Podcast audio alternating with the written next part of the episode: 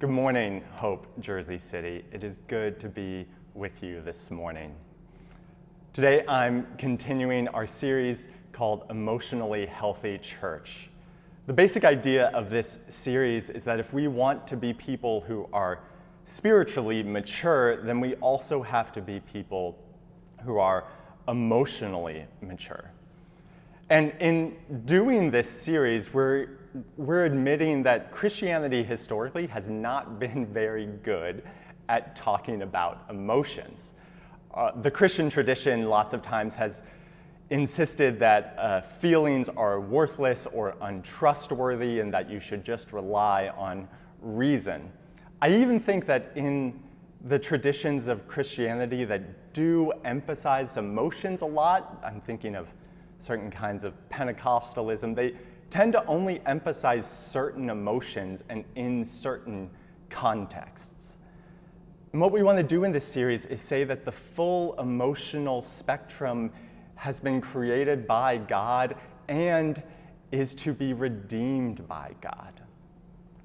And I think this series is really timely for us too, because all of us have emotional struggles and baggage that we need to work through. First of all, just because we are human beings who live in a sinful world and interact with other human beings, but also because of what we're going through, especially the events of 2020, a, a global pandemic that has hit many of us really close to home and, and increasingly clear revelations of racial injustice in our country. And even though it's been a new year and it's 2021, these two realities are still very much with us. And I think it's even more appropriate given the events of this week. I think we were all really saddened and disturbed by what we saw on Wednesday when a group of, of, of a riotous mob uh, broke into and occupied the Capitol building. And it was horrifying to see these, these people who were in there and they were carrying, at, some of them were, were carrying Confederate flags or wearing Nazi paraphernalia. There is deep trauma in our country that we need to address. And because of these things that have happened this week, this sermon that I'm about to give, the whole idea of this sermon is that um, that we have pasts that significantly influence, influence us. And if we want to be emotionally healthy, we can't just dismiss those things, but we have to look them straight in the face and give them up to God and deal with them. And the sermon really focuses on our families and how our upbringings and our family of origin have given us this, this emotional baggage that we often need to work through. But this is this is an idea that doesn't just apply to us as individuals, but it applies to us as a nation as well, and it applies to us as the American church. That we have to reckon with our past if we want to move forward. And we can't just say things are good, things are new. We have to have a serious conversation about, about what we're bearing if we want to make any forward progress. But with all of that said, let's get into the text for this morning. Our passage is from Exodus chapter 32, beginning with verse 1. If you have a Bible with you, I encourage you to open it and read with me. Exodus 32, beginning with verse 1. When the people saw that Moses delayed to come down from the mountain, the people gathered around Aaron and said to him, Come, make gods for us, who shall go before us. As for this Moses, the man who brought us up out of the land of Egypt, we do not know what has become of him. Aaron said to them, Take off your gold rings that are on the ears of your wives, your sons, and your daughters, and bring them to me. So all the people took off their gold rings from their ears and brought them to Aaron. He took the gold from them and formed it in a mold and cast an image of a calf and they said, These are your gods, O Israel, who brought you up out of the land of Egypt. When Aaron saw this, he built an altar before it. And Aaron made proclamation and said, Tomorrow shall be a festival to the Lord. They rose early the next day and offered burnt offerings and brought sacrifices of well being, and the people sat down to eat and drink and rose up to revel. The Lord said to Moses, Go down at once. Your people, whom you brought out of the land of Egypt, have acted perversely. Okay, so here's what's happening in this text. Right now, the people of Israel are out at Mount Sinai. Moses has led them out of Egypt, and, and all the things you saw in the movie Prince of Egypt have, have basically happened, right? The 10 plagues have happened, they've crossed through the Red Sea, and now they are at Mount Sinai. And Moses is up on Mount Sinai talking with God. He's receiving the Ten Commandments and he's receiving other laws that God is giving for the people. And what happens is, after Moses being gone for a few days, the people of Israel look around and they say, What? Moses isn't here. What should we do? And they gather their gold jewelry, melt it down, and make a golden calf and begin to worship it. See, here's what's happening here the Israelites have made it out of Egypt, but Egypt hasn't made it out of the Israelites. Even though they had been redeemed and rescued by God from their slavery in Egypt, they were still suffering from the effects of their enslavement. Their desires, their values were still impacted by what they had experienced in Egypt. And here's the basic truth that we see, and the, the main point of my sermon is this that we reflect our past, but God redeems it. We see here the nation of Israel, the people, are still reflecting the past that they lived in Egypt, and we do the same things. Even though it's easy to say, I've been saved, I've been set free, I've been made a new creation, our past still radically and significantly affects us and we need to reckon with it. So, there are three action steps that I think we need to take in order to, to, to live into this truth that, that we reflect our past, but God redeems it. And the first step is we have to diagnose the problem. We can't fix something that we aren't aware of. So we have to understand how we've been affected by our past, and we have to, especially to be emotionally healthy people, understand how we've been affected by our families of origin. And I think there are a couple different ways that we could possibly think about how we've been affected by our families of origin. First, we could, we could think about the messages we have received. In whatever context you grew up, with your mom and your dad, with a single parent, with your grandparents, with whomever, you received messages from your caretakers. What were they? Maybe you received a message that said you should never be weak. Maybe you received a message that said education is everything. Maybe a message that you must achieve in order to be loved. Maybe a, a, message like, don't be sad, things could always be worse, and you never were able to deal with sadness. Maybe the message you received is that you should make a lot of money. Maybe you received a message like, don't trust people, they will always hurt you. These messages that we receive when we're young impact us deeply. And if we've been taught that people will hurt us, then we will live a life where we're unable to open up to other people and experience true community and relationships. What are these messages that you've been given? Another way to maybe think about these idea of messages we've been given is to think in terms of categories. So I'm just going to list some topics, and, and I want you to think about what are the messages that you received in your upbringing about these things. What were you taught about money? What were you taught about sex? What were you taught about conflict? What were you taught about grief and loss?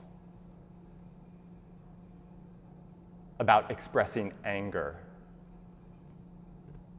About family? About relationships, especially romantic ones? What were you taught about attitudes towards other cultures and people who are different?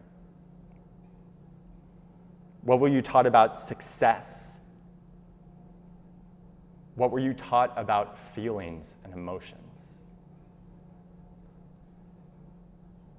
It's a lot to think through, but I think we would benefit if we really took the time to identify what are these things, these messages that we've received, and how are they impacting us today.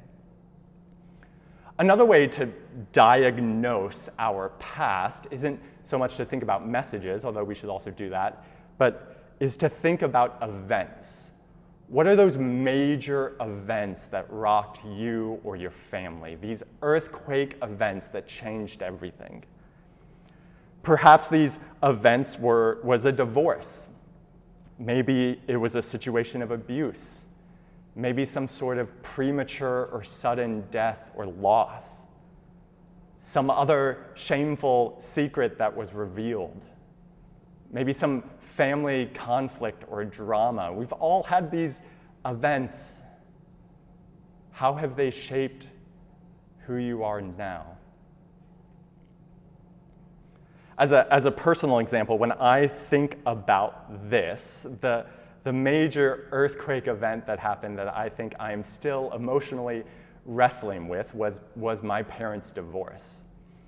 And there's one story that really captures it well. I think, I think I've told this story once before in a sermon, but it was, I think it was like two and a half years ago. So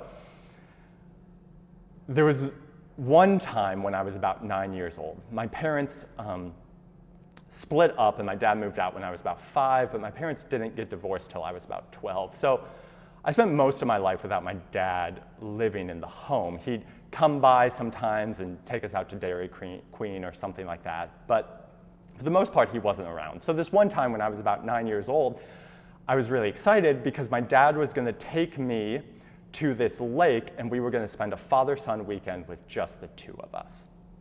Uh, we'd be canoeing and paddle boating and mini golfing and just a father son weekend at the lake. So he comes over to my mom's house, he picks me up, and we start driving away. And as we start driving away, uh, my dad says to me, Devlin, we're not actually going to go to this lake. Instead, we're going to go to Florida. I was living in Georgia at the time, and stay with a friend of mine there. I didn't know it at the time, but I later found out that the friend we were staying with was a woman that my dad was having an affair with. So we start driving down, and when we're about an hour away from the destination, my dad tells me this.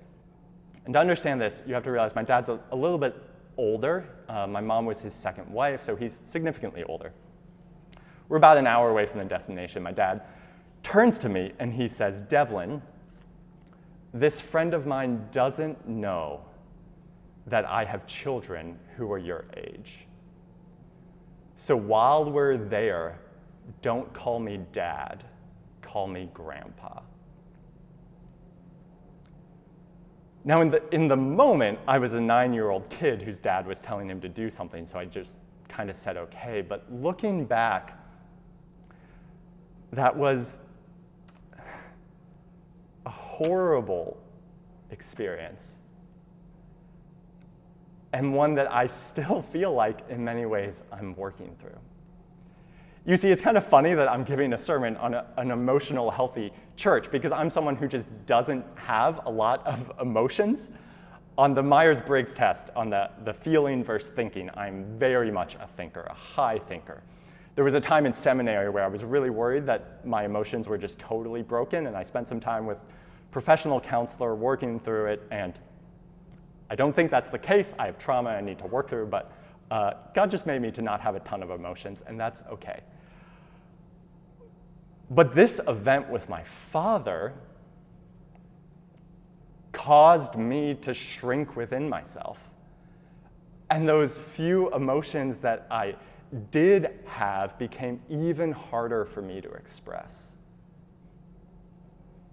And as I've grown, I've seen how it has made me someone who, who isolates and someone who suppresses my own emotions. And see, the thing is, there have been many times in my life, I think, especially in high school, where I would tell my testimony and I would tell this story about my dad, and I would end the story by saying, that even though I had an earthly father who rejected me, I have a heavenly father who will never reject me. And that's true. That's very true. But I was using that Christian platitude as a way to not address the real emotional pain. And we have to address that. So now I'm in a place where I'm trying to work through that.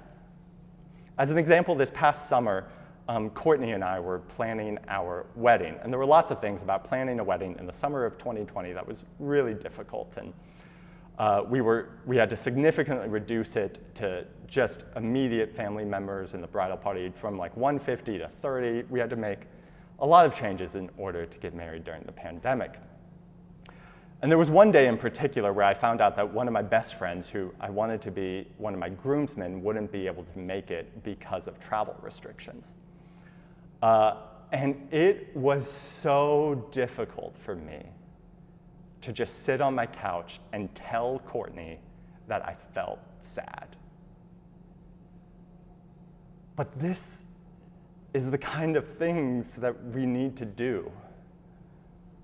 We need to look back on our past and diagnose what we've been through so that we can then take the hard steps that we need to in order to progress. And for me, that means recognizing my emotions when I have them and opening up to other people. I don't know what it is for you, but step number one is to diagnose it. Step number two is to declare. Once we figure out how our past is affecting us, we need to declare that God is redeeming us and we need to declare God's truth over it. Your family may have taught you that you are invisible, but God teaches you that you are intimately known. Your family may have taught you that you don't matter, but Jesus teaches that you are worth dying for. Your family may have taught you that you are stupid, but God teaches you that you are made in the image of the creator of the universe. Your family may have taught you that you are unimportant, but Jesus declares that it is good that you exist. Your family may have taught you that you need to be perfect, but Jesus has shown that you have nothing left to prove. You may have been taught that you can never be wrong, but Jesus teaches that you are allowed to make mistakes and there is forgiveness for when you do. You may have been taught that you will never amount to anything, but Jesus teaches that you are a joy. You may have been taught that you are a burden, but Jesus believes that your needs are a delight. And you may have been taught that you are unlovable, but the truth of the gospel is that you are loved so much more than you could ever possibly imagine. We must be people who declare the truth of God over the hurts of our past. So we have to diagnose it, then we have to declare God's truth over it. And then lastly, we have to do the hard work of discipleship. You see, in this story in Exodus 32, when Israel built the golden calf and started worshiping it, what happens, the story goes on for a couple chapters, we're not going to read all of it, but what happens isn't that God just goes, oh, it's all good, and then nothing um, and then requires nothing else from them. What happens in the rest of the book of Exodus is that God reaffirms his covenant to Israel, and then God gives them a bunch of laws and rules for how they should live as his people. God is giving him, them these rules because God is teaching them that he is going to dwell with them, and that requires from them a certain amount of obedience. And the same thing is true for us that this process of working through the hurts of our past is not one where we declare it once and then it's over, but it takes perseverance, it takes grit, it takes tr- trudging through the weeds of it day in and day out. But here's the thing, church it is hard work, but it is worth it. Because the reward at the end of all of this is a deeper relationship with the God of the universe. And so it's worth the hard work of asking the questions to diagnose. And it's worth the hard work of discipleship day in and day out because at the end of all of it, we get God. And that's what matters most. So, Hope, Jersey City, let's be people who are honest about the fact that we reflect our past. But let's be people who are hopeful in the fact that God redeems it. And let's be people who do the hard work to diagnose our problems, to declare God's truth, and to continue in the hard work of discipleship. Amen.